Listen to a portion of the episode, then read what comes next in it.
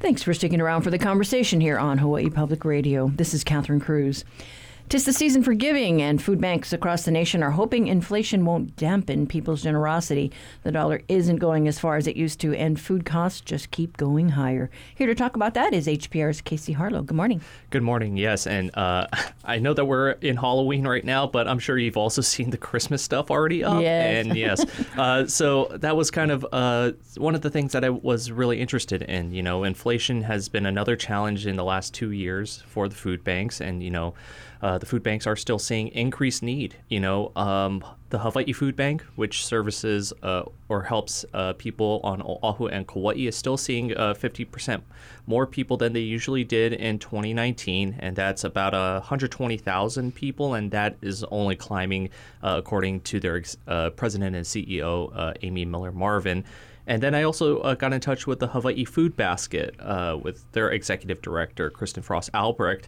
And she says they're still helping 3 times the amount of people they usually help. And even though that's lower than the 6 times that was at the height of the pandemic, they're also seeing, you know, people creeping up, you know, of people asking for assistance as inflation is going further because, you know, gas prices are going up. I'm sure everybody's feeling that at the pump. You're noticing things on shelves, or maybe the lack of things on shelves as well. But I spoke with Kristen Frost Albrecht, executive director of the Hawaii Food Basket, and she says, you know, these are still tough times for people. People may be back in their jobs, but they've still got this backlog of bills they have to pay. And at the same time, increases in utilities, the cost of gas, and the cost of housing is huge all over this state. But yeah, it's a really tough situation. We're seeing a lot of families where 2 parents are working, and, you know, end of the month comes and they're having a very hard time. They just don't have anything left. And, you know, that's because gas to get to jobs, prescriptions, if they need prescriptions, and everything else. And, you know, inflation as well is hitting the food banks as well. You know, typically they have purchasing power where Amy Miller Marvin says a $10 donation could provide 20 meals.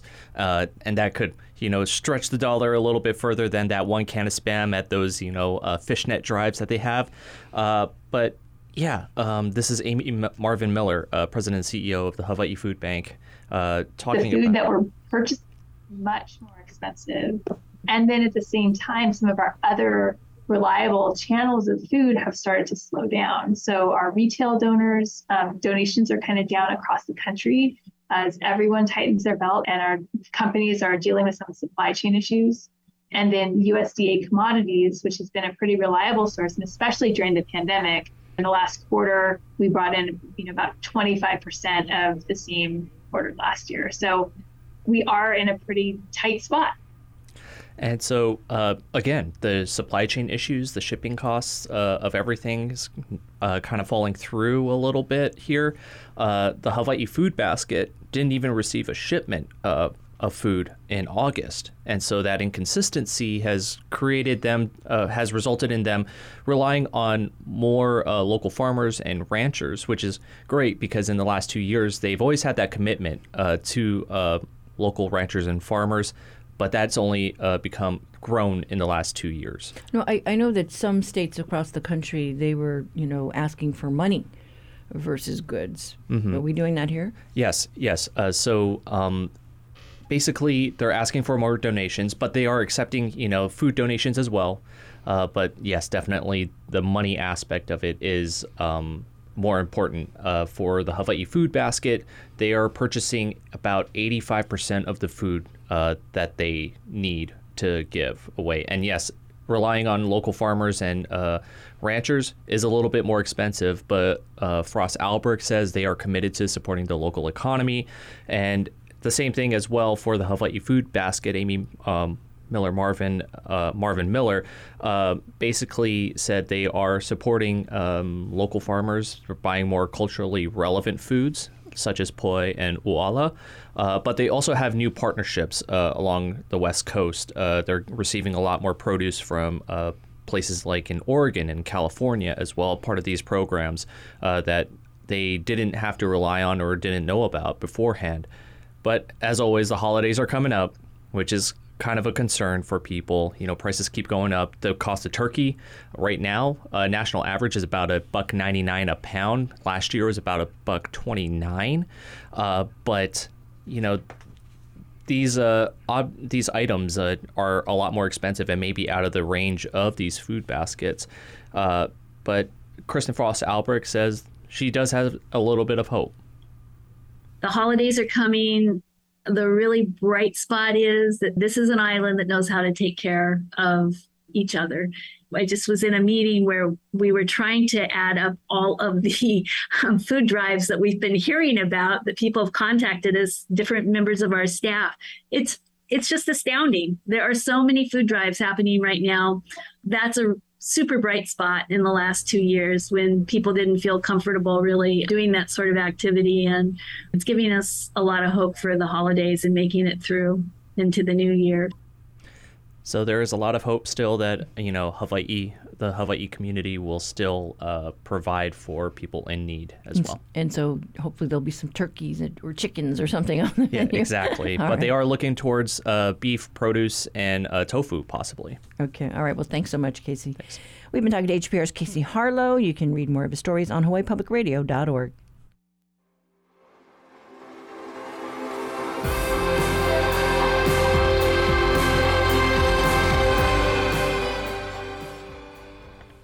This is The Conversation on statewide member-supported Hawaii Public Radio. Coming up, your backyard quiz.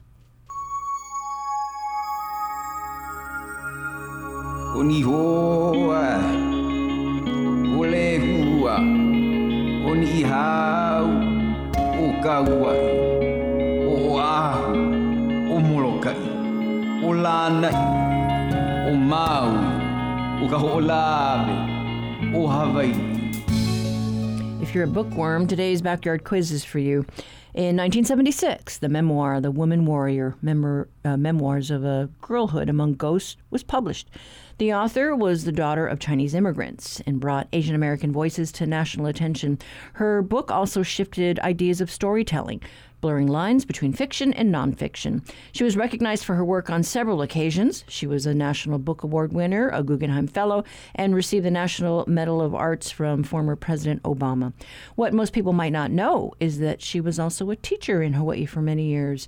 She taught English at Kahuku High School, Kailua High, and Mid-Pacific Institute in the 1960s and 70s. Then in 1976, she became an English professor at the University of Hawaii at Manoa. And today we're asking for her name. Call 808-941-3689 or 877-941-3689 if you know the answer. The first one to get it right gets her HPR reusable tote bag.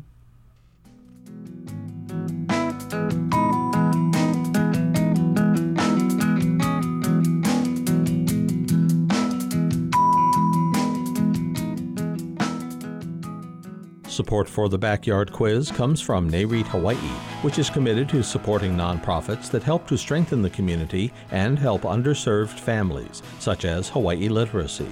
NareteHawaii.com.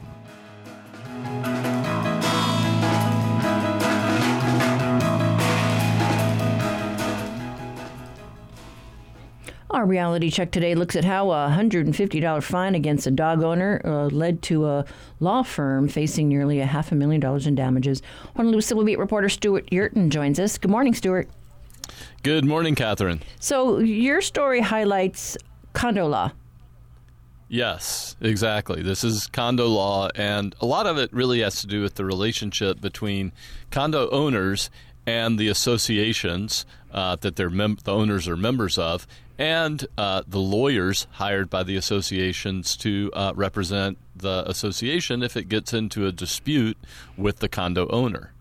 So the condo that we're talking about is Plumeria Holly, and that's one that I'm familiar with. It's right there on Kapi'olani Boulevard near the cemetery. Yes, exactly. And so what can you tell us? What happened? Okay, so essentially what happened was the condo owner, Jeremy Warta, had a dog, a German Shepherd named Oliver, who Mr. Warta said was a service dog and therefore allowed to be in the condo. The association had a no pets policy. There was a dispute about the dog, and ultimately the association turned things over to a law firm called Porter McGuire.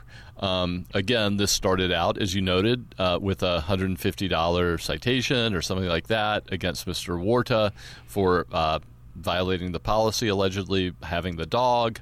But the clock started ticking with the law firm's legal bills. Under the association rules, Mr. Huerta was on the hook for these legal fees. And over time, after years of back and forth, again, Mr. Huerta tried to settle. He even got rid of the dog, so the whole issue was moot. But the clock kept ticking and the bills kept increasing for the lawyers, and eventually it ballooned up to what Mr. Huerta's attorneys said was $150,000, or I'm sorry, $50,000 that he owed the law firm. And so in this situation, so you've got the condo association suing the condo owner, and then the condo owner then felt he was wronged and sued the association back. Yeah, that's right. Well, he sued the law firm back. Mm-hmm. So essentially what happened was, facing $50,000 in legal fees, the condo owner says, wait a minute, this is way out of control. This is out of proportion. This is, frankly, just wrong. So his lawyer sued the law firm under a couple of things. One, a federal law called the Federal Fair Debt Collection Practices Act, which limits what debt collectors can do when getting their money. He also had an invasion of privacy claim involving the law firm posting medical records during the litigation. Both of those things added up to the jury finding in Mr. Huerta's favor against the law firm and awarding Mr. Huerta almost $500,000 in damages, including $400,000 in punitive damages. I mean, that just seems crazy that you have these runaway costs. It's nuts. Yeah, and I think this is, when I talk to other people, they said this is an essential problem with the relationship between the law firms, the condo associations, and the condo owners. Apparently, it's pretty common for the condo owner to have to pay the legal bills of the association if they get into a dispute with the association. And this isn't if the condo owner loses. This is simply if there's a dispute, the condo owner can be on the hook for paying reasonable attorney's fees for the association. So is there something that, I don't know, lawmakers need to fix to kind of, put some handrails on the cost? Well, that's a good question, and it's definitely something we want to explore further. People say yes, there have been moves to do this. I think it's very hard to do. Bear in mind, if associations don't want to have to pay the legal fees, which would require them to spread the costs among all the association owners, all the condo owners, which could jack up already high maintenance fees that condo owners face. So there could be a fix. What it would be, I'm not sure. Okay. All right. But interesting topic. A lot of condos in town. But thank you so much, Stuart. Thank you, Catherine. That was reporter Stuart Yerton with today's Reality Check. Check out his story at civilbeat.org.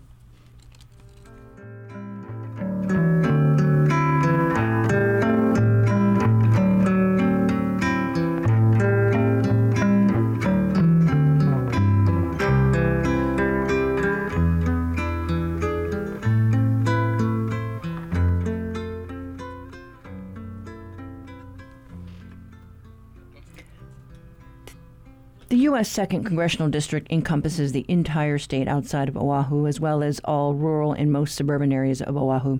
It's been a revolving door, with Kai Kahele jumping into the 2022 governor's race, and before that, with Tulsi Gabbard trying to leapfrog into the White House as president. Today we hear from Jill Tokuda, a former Senate Ways and Means chair running for the CD2 seat. She's been crisscrossing the state to reach voters, including taking a ferry ride to Lanai this week. What do you want to tell voters about your commitment to this district? I think that's why, for me, it's always been so important to be present. That means a lot of neighbor island flights, even a ferry ride, right? It means being present in the community to sit and listen and talk story with them and let them know that my goal is to be that voice our families and our people and our workers need in Washington, D.C., and it's about starting a relationship and building a relationship with them for the long term, because I think that's so important. I think what they're craving is not just consistency in their office. It's really that they have got an advocate and a friend, someone who understands them, who's walked in their shoes and understands both the struggles and the hopes, and that will be there to fight for them. And so a lot of it starts for me around coffee tables, kitchen tables, garages, in the middle of lawns, wherever you will have it, to let them know that this election really isn't about me.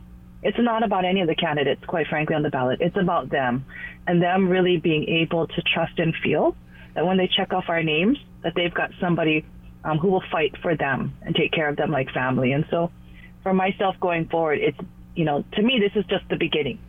And I hope they know that I will continue to be out and be present in their communities, because it's about the long-term relationship that we build to really represent Hawaii well in D.C.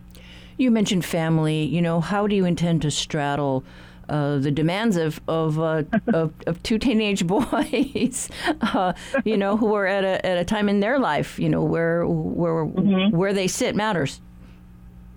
Yeah. You know, I think I'm going to do my best like every single mom and dad and caregiver out there, right? Whether you happen to be straddling a couple time zones like Hawaii and D.C., or you're in the same home together, I think that struggle for balance exists all across our state, all across our country, quite frankly. And, you know, for us, the way it begins is by making sure our boys know that first and foremost, I'm there for them. You know, very similar to my approach to running for this office. I think Matt and Aiden, I hope, know that I will always be there for them, regardless of what position I sit in, and that our family, my husband, that their best interest is first and foremost always in mind. And quite honestly, you know, while it will definitely be a challenge, I'm not even going to sugarcoat it or try to lie about that. I think that's also a really good thing. I mean, at the end of the day, you know, my heart, my home is right here in Hawaii. I'll never, ever forget why I'm in D.C. and what's important and what I need to go back to and who I'm fighting for. Because my sons, my husband, our family, it's here in Hawaii. This is where my heart is and my home is. And so going to D.C., I'll always have that in the back of my mind. It's about making sure our families and our kids are okay. We saw, you know, both Senator Schatz, you know, who has young children, and Kai Kahele, you know, make sacrifices. I think it was around this time that I think Kahele came back just to be there for his kids to go trick-or-treating, and then was back on a plane the next day. Yep. It's a lot of juggling. It's a lot of balancing. It's, quite frankly, it's strengthening the communication and the relationship that you've got with your loved ones. And our sons were born in office, you know, from their earliest days, they would be crawling around the state capitol. And I'm not saying that they're used to this kind of lifestyle, but at the same time, you know, having to juggle priorities, balance life, being there for both constituents and my family, this is not new for me. And it's a challenge that our family is ready to face together. If you are elected during the general, there's a chance that the House may not hold on to the majority there. How are you looking at that and the issues that will be before you? This is a question that comes up often when I'm sitting down and talking to folks throughout Congressional District 2. In fact, I was talking with folks at Blue Ginger Cafe on Lanai yesterday morning, and this exact conversation came up. How are you potentially going to navigate a Congress in which you're in the minority? And to me, I really believe that coming from Hawaii, we're in a unique position to have an advantage. Because while, yes, we're a bright blueberry in the middle of the Pacific, we're very democratic, at the same time, the way we treat each other, the way we relate to each other, it really is about seeing each other as people, first and foremost, recognizing our uniqueness and our differences and our diversity, and being able to work together towards a common end. I do believe that the way we lead, the way we work together with Aloha, there is a huge opportunity in a divided Congress to be able to make gains, not just for Hawaii, but other states as well across our country, by really looking at it from that mindset, that it's not across strict partisan divides, but more importantly, we all, Democrats, Republicans, Independent have one common thing at the end of the day there in Congress. It's about taking care of our people in our districts. And if we can really coalesce around that, and if we can start from that point and work forward with that sense of aloha, I think there are definite things that we can accomplish together, regardless of where the minority or majority falls. Looking back at your time in the Senate and as Ways and Means Chair, can you point to an example where you might have reached across the aisle to get consensus on something? Granted, our aisle was slightly smaller in terms of, you know, we at one point we had 4 Republicans. At another point, we had 1 Republican. I would actually have to say important agricultural lands. It was my very first chairship back in 2007. I chaired the Agriculture and Hawaiian Affairs Committee, and we had the opportunity to finally, after 30 years, pass legislation that would trigger the designation of important agricultural lands and preserve our most precious food-bearing lands going forward into the future. And it sounds like something, oh, absolutely, Democrats will all get behind and support, but I will be honest, because at the end of the day, we had to make sure that we followed all the parameters put forward in law. It was actually constitutionally mandated.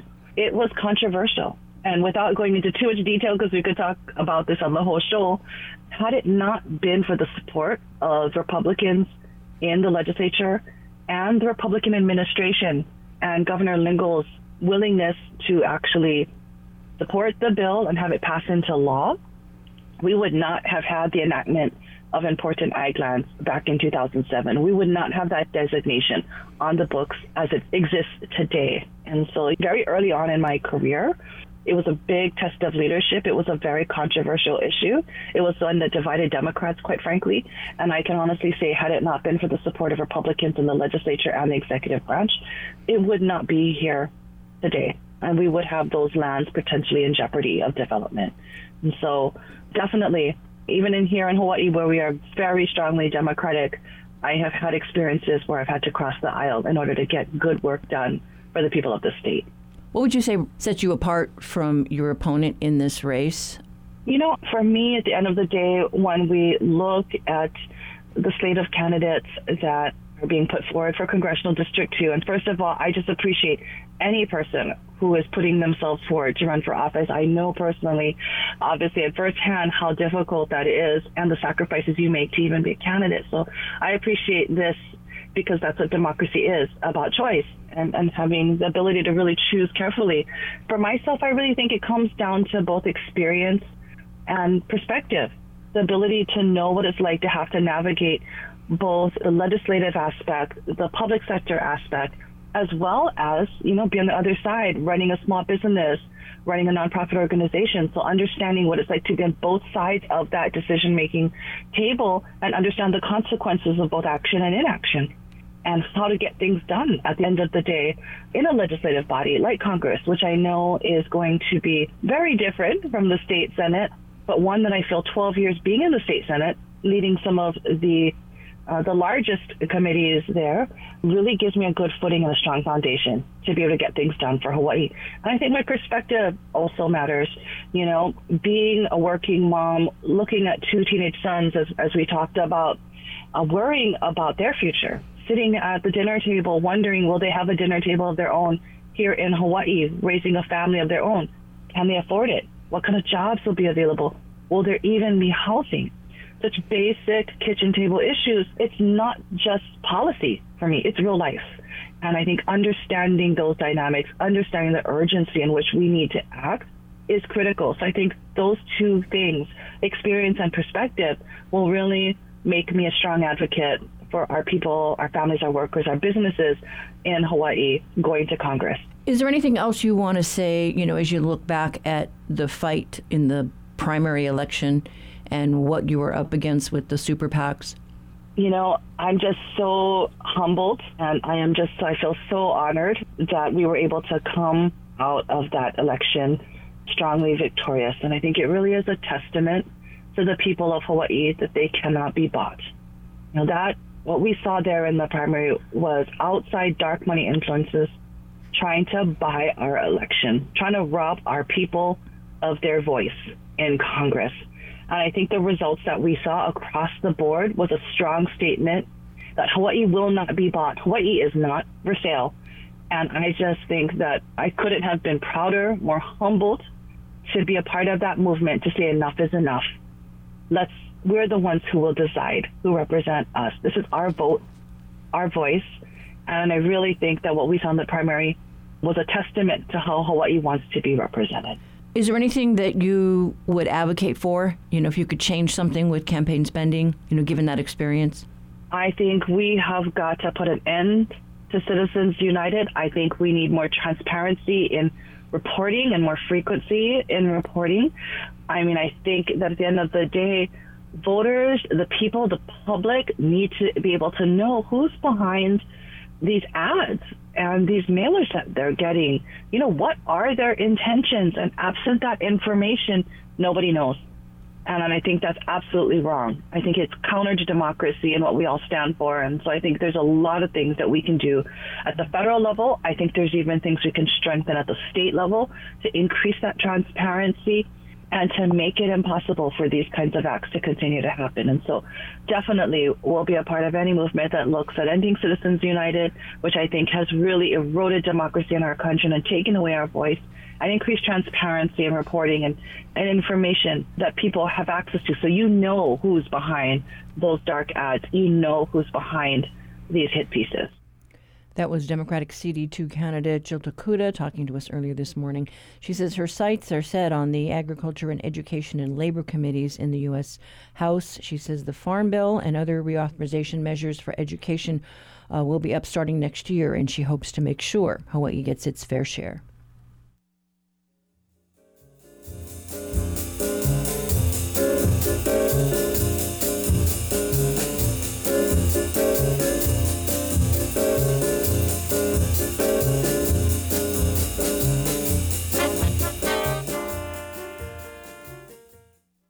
Support for Hawaii Public Radio comes from the new Hawaii Island Community Health Center, promoting lifelong health and wellness through healthcare, open to all. Learn more at hicommunityhealthcenter.org.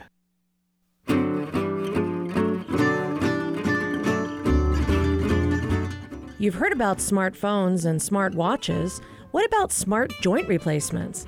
I'm Dr. Kathleen Kozak. Join me today on The Body Show. We'll talk with an expert about the latest technological advances in orthopedic care. That's today at 6:30 on The Body Show.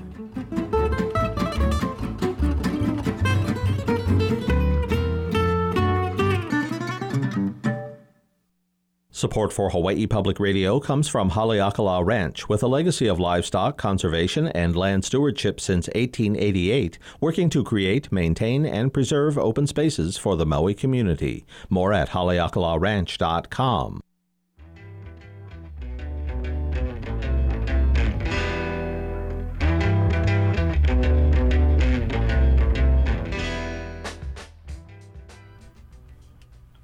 As we head into the holiday season, several events are planned across the islands with the aim at benefiting local small businesses and strengthening communities. One took place this past weekend. The 13th annual Hallowbaloo brought vendors, artists, musicians, and hundreds of costume people to Oahu's Chinatown neighborhood. It's the first time the outdoor event has been held in a couple of years. The Conversation's Lillian Song and Russell Subiano walked amongst the crowd and talked with businesses and area residents about how the event impacts the community. Mark Tyrone, and I am here as the co-director of Hallowbaloo. All right, well, you know, a couple of years you guys had to take a hiatus because of COVID, but what do art festivals like Hallowbaloo really bring to the district, to this community of Chinatown? Yes, to Chinatown itself, you know, so much attention before the event, you know, lots and lots of media coverage and celebrating all the wonderful things in Chinatown. So much diversity down here. We really get to showcase that at HawaiipublicRadio. So that's one of the big things, all the eyes and all the ears that we get to reach before the event. And then, of course, here tonight, we have so many people, and so many of these folks haven't been to Chinatown in a while, and they come down, they have a great time. They remember, you know, the restaurant that they love or just the whole energy, and so many of them come back. So that's some of the best things for our neighborhood. What have you seen so far? What are some highlights of this that you really would like to say that are some wins? Yes, Mui's Herb Shop. That's Chimera and her Wander Beast is just, we have a pop-up herb shop, the grand opening tonight of Mui's Herb Shop, and their costumes and their energy, and you know, they're in character the whole time, and so thrilled that we have them here tonight. Okay, and right now, positives, but are there any downsides? What are you hearing? I mean, the realities of making a festival here in Chinatown. What have you had to deal with? Sure. Well, you know, there's a lot of different people in this neighborhood, so there's lots of different interests, and it's hard to be the perfect thing for everybody. I don't know if that exists. So, you know, we have to work with the restaurants. You know, the restaurants that have people coming in to make sure they get in fast and get through their reservations. So that's a challenge, and we work very closely with the restaurants on that. And it's just nature of a big event, you know. It's you know, we take up some space when we're setting up and things like that. But honestly, I believe we leave the neighborhood cleaner than when we start, and we're proud of that. Something we've been doing from the get-go. So. Yeah. My name is Latricia Norman. I'm an assistant manager at TI 1024. Today for Hallowbaloo, we are dressed up as circus ringmasters. Yeah. Wow, okay, well, Hallowbaloo, I understand it's the 13th year. Mm-hmm. Have you guys always been a part of Hallowbaloo since the beginning? Pretty much, yes. Mm-hmm. Yeah, we've participated in every Hallowbaloo, and it's always a lot of fun, you know, getting to interact with the community and stuff, so. For the past couple of years, though, COVID did kind of shut down all outdoor activities. Mm-hmm. What are you seeing now? For us as a business, like, it's just a chance for us to also expand, like, for them to see, like, street vendor style, like, you know, just the sweets, a little, like, sample of, like, some of the stuff that we have going on. And then it helps remind people that we're still here. Because, you know, unfortunately for a lot of people, COVID definitely slowed them down or just completely took them out. But, you know, we at T1024, we definitely pivoted and we learned to adapt. And then, you know, we started amplifying takeout and stuff. And I know some people may have thought, like, oh, maybe they're, you know, maybe they're not here or not, but, you know, we're still here. We're still making desserts and serving tea. Money's always good, you know, when we're still open, so yeah.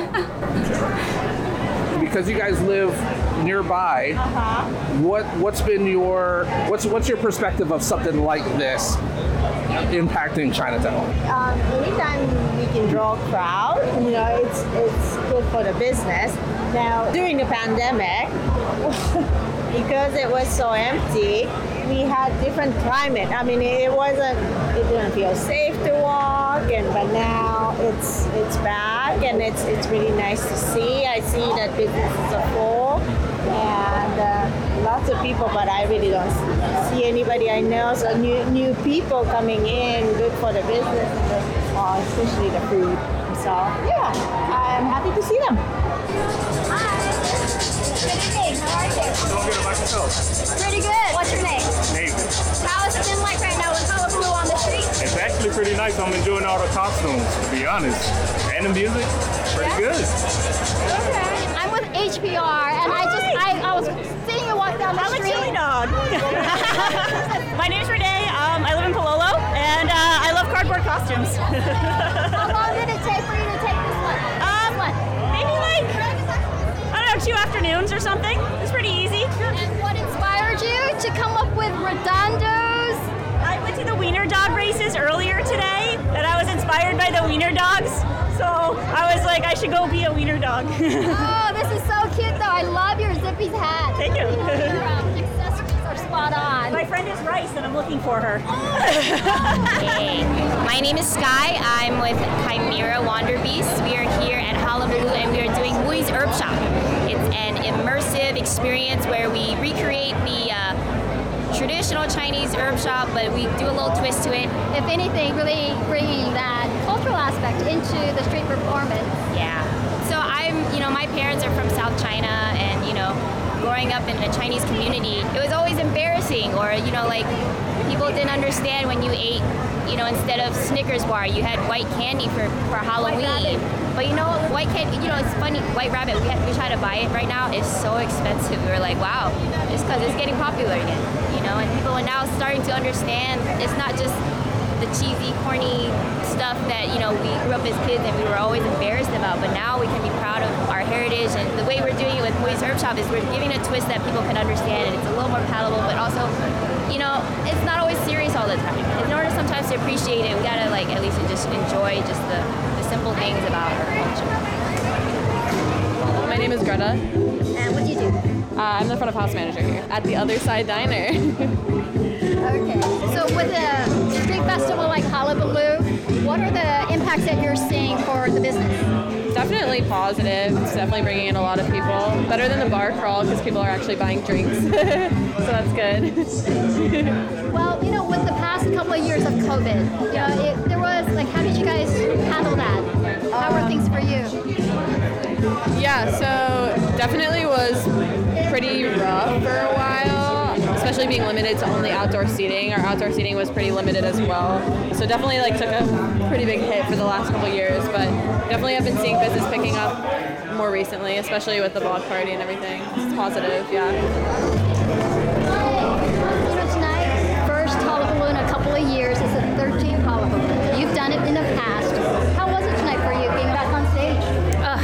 It feels amazing to be back on stage. Everyone is in the best mood. Everyone's happy to be in costumes again, to be enjoying live music, walking around, seeing each other again. So that energy is new for this Hallowbaloo. Economic impact. What do you think street festivals like Hallowbaloo, art festivals, music festivals really bring to the Chinatown district? Well, first off, it gives jobs back for, you know, the event itself. It creates a community in Chinatown and what Chinatown has to offer. And it really shines a light on the arts here in the Chinatown district. I really pay a lot of homage to this area as an artist, so I love Hallowbaloo. It has a special place in my heart, so very happy that it's happening again.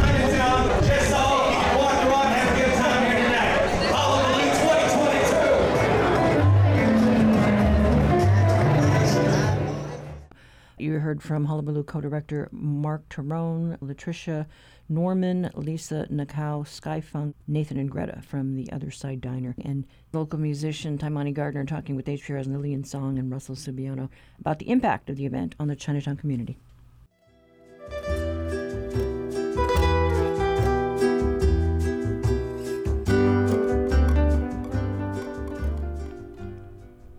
For today's Backyard Quiz, we asked for the name of an author and former local teacher. She revolutionized American literature when she published her first book, the memoir, The Woman Warrior, Memoirs of Girlhood Among Ghosts. The work defied genres and delivered a contemporary story of rebellion that embedded myth and folklore. She went on to publish 5 more books. She was also an advocate for women and military veterans and a popular speaker and lecturer. And for a time, the opening chapter of The Woman Warrior was the most widely read and taught piece of writing to American high school students. But some of us in the island might know her better from her time in the classroom.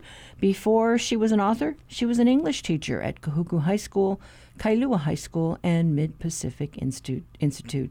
She was also a professor at the University of Hawaii. We're talking about Maxine Hong Kingston, which is the answer to today's Backyard Quiz. And congrats to our winner, Sharon from Oakland, Orchidland. You got it right.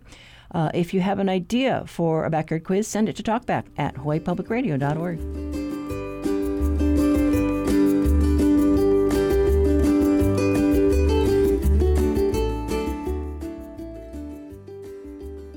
Support for Hawaii Public Radio comes from Mobi, a Hawaii wireless company since 2005, featuring a locally based customer care team committed to problem solving and personal service for each client. Learn more at mobi.com.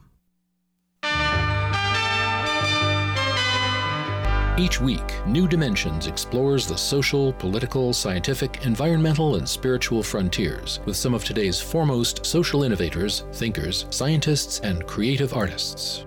Hi, I'm Leslie Shore, author of Listen to Succeed. Next time on New Dimensions, I'll be talking about how to identify and overcome barriers to effective listening. Beginning Sunday morning at 11. Support for Hawaii Public Radio comes from Queens Island Urgent Care, treating non-life-threatening illnesses and injuries at 6 locations across Oahu. Walk-ins welcome. Learn more at queens.org. like to see something strange, come with us and you will see. This our town of Halloween. This is Halloween. This is Halloween. It is Halloween. The air is a little cooler, the shadows a little longer, and our minds may be a little more open. To get you in the spooky spirit, we have a few ghost stories from local supernatural hotspots, and we start with the Honolulu Zoo. Interim Director of Education Charles Lee shares a little insight about what it's like after lights out at the zoo. One of the starts I got on these twilight tours as a volunteer was going up and dropping apples into the hippos' mouths during these tours for guests to see. Now, we're not doing that anymore, and I can kind of understand why, because when you're standing up there and the hippo's jaws are gaping wide, there's just this rickety little wooden railing that's keeping you from falling in. But it was a total blast. I mean, you get to feed the hippos. How awesome was that? One thing that was less fun was after the tours were over, when all the guests had gone home. Because again, that's when I would have to come back here and turn the lights off, alone and in the dark. And I still could not be certain why. Maybe it was just the architecture of this area, but every time I came back here by myself, especially in the dark, it felt like I was being watched, like there was someone waiting around every corner just jumping out. And I thought it was just me for the longest time until many, many, many years later. And there have actually been several instances of this area where people have seen or heard strange things. In fact, my coworker, she actually had to do the same thing, turn off the lights, but she didn't have to come back by herself. Our manager drove her in a golf cart. And the thing is, the manager would stop right over there, ask my coworker to come turn off the lights, and she did. She just reached back there, flipped the switch, and there's usually a cockroach or a lizard there, but she flicked the switch off, and that's when she heard a sudden scream. A scream that seemed to start somewhere deep in the savannah, but then would actually travel down this path and go right past her, even though she wouldn't see anything. Afterwards, she would run out, jump in there, and ask her manager to take them back right away to the well-lit area of the zoo. And then she asked the manager, "Did you hear that?" At which point the manager would say, "Why do you think I had you do this?" And if that didn't make the hair on the back of your neck stand up, Lee has another story about a haunted item that you won't find in the zoo's gift shop. So, as I mentioned before, The old front entrance of the zoo, what we call the Prius building, is under renovation. Just to give you some background, it's actually designed by Mr. Prius, who's the same person who designed the Arizona Memorial. You see that same distinctive arc shape. But in any case, prior to the renovations, that building was used as the administration offices and the old entrance. And immediately prior to the renovations, I was part of the individuals assigned to basically clean that area out and take out what we want to keep and won't lose track of. And it wasn't extremely important by any means, but one thing that really caught some of our eyes was the reception couch where people would sit and wait, because it was decorated by these lovely zebra print blankets made of felt or polyester, as well as tiger stripe throw pillows. And they were very soft and cuddly and comfy, so we couldn't let these be destroyed. And we took them back with us, and I actually kept a few to use in my own bed at home, because again, very snuggly, very comforting.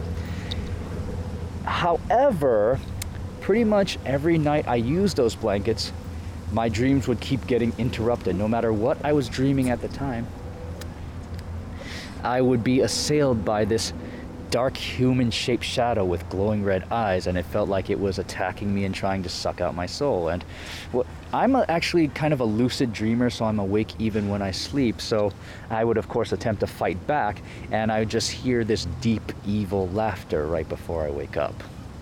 So I brought those blankets back here, and they're in the classroom right now. Oh my God. Did anyone else take any of the blankets or any of the materials from the couch? No, we kept them all over there. All right, well, they're up for grabs. Yeah. Anyone can have them.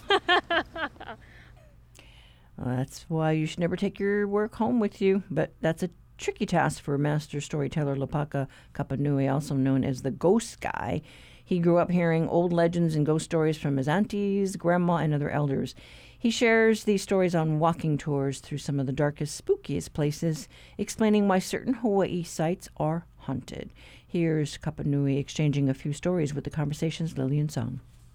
My job as a storyteller is to be transformative, to literally transform them to the place that I'm talking about, you know, and have them feel all the emotions, smell the smells, you know, all of that stuff. So you are sharing the history of Hawaii, telling these stories of people that went on already. Mm-hmm. So tell us a story. Are you sure? Okay. Well, let's keep in mind we are public radio. Maybe something to give us a taste, an experience of what you do. Yeah. So there's those banyan trees between the old State ID building and Ali'iulanihale in that parking lot. Coming down Punch Bowl, you pass the State Library, you pass the intersection, it's that first right turn behind the bus stop. What I found out is that when the Chinese, Eastern Indians, and the Filipinos brought their own variety of ficus or banyan to Hawaii, over the years, you know, local people began to realize there's a similarity, and that is the further out the branches spread, the more they're able to latch on to these spirits of the restless dead, dark, shadowy human figures with red glowing eyes. In the Philippines, it's often referred to as balete, the banyan tree. And so there's a belief that after the services for a departed one, sometimes they will wrap the body in fiber made from pineapple, and they'll place the body within the confines of a balete or a banyan tree, because now that body is for or belongs to the gods or the spirits that live in those balete, those banyan trees. Last year around this time, I realized by one of my sheriff friends that once a month, they have to show up and do overnight duty because electricians, for some strange reason, once a month, have to go to the basement of the old State ID building and fix stuff because the electricity is going haywire. And the sheriffs have told me when they originally started doing this, they would park under the banyan tree, but then they learned a lesson.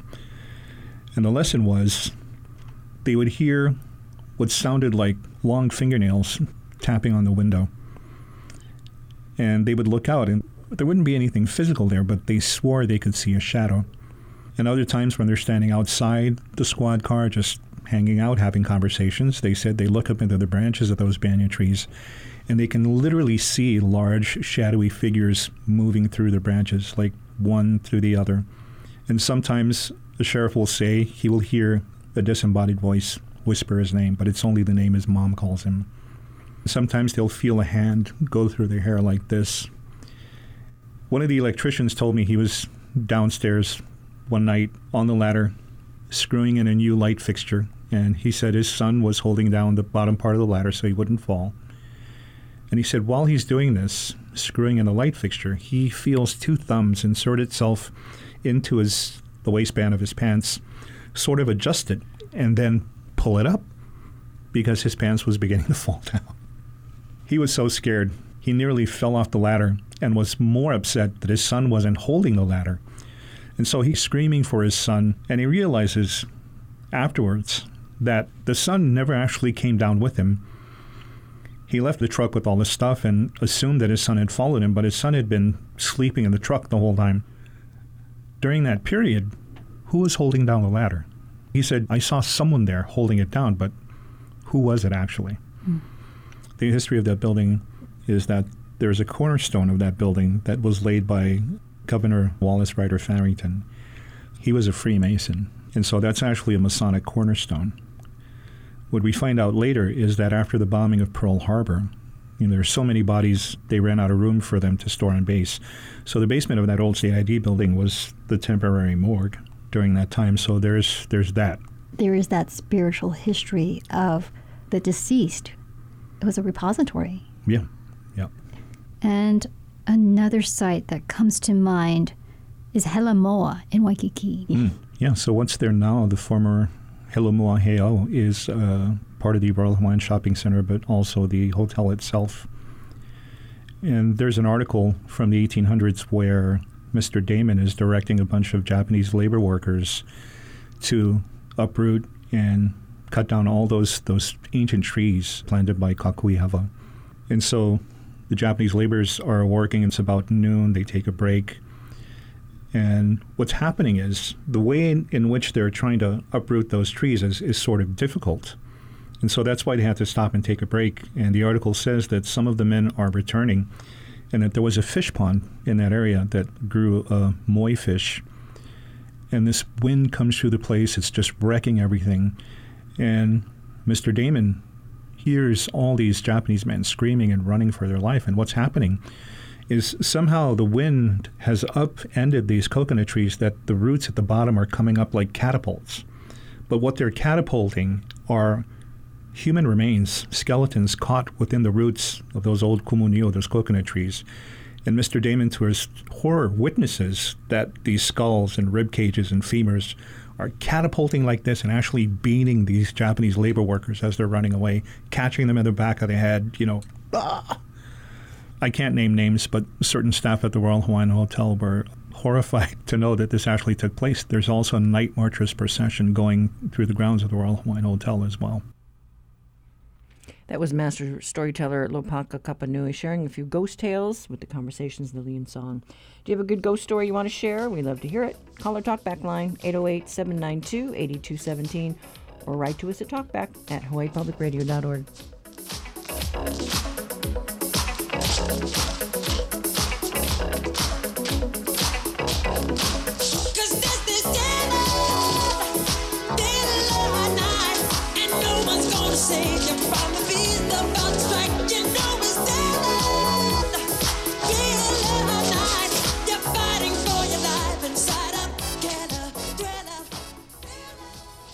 Well, that's it for us today. Tomorrow we hear from CD2 Republican candidate Joe Akana as we count down to the general election, 8 days away.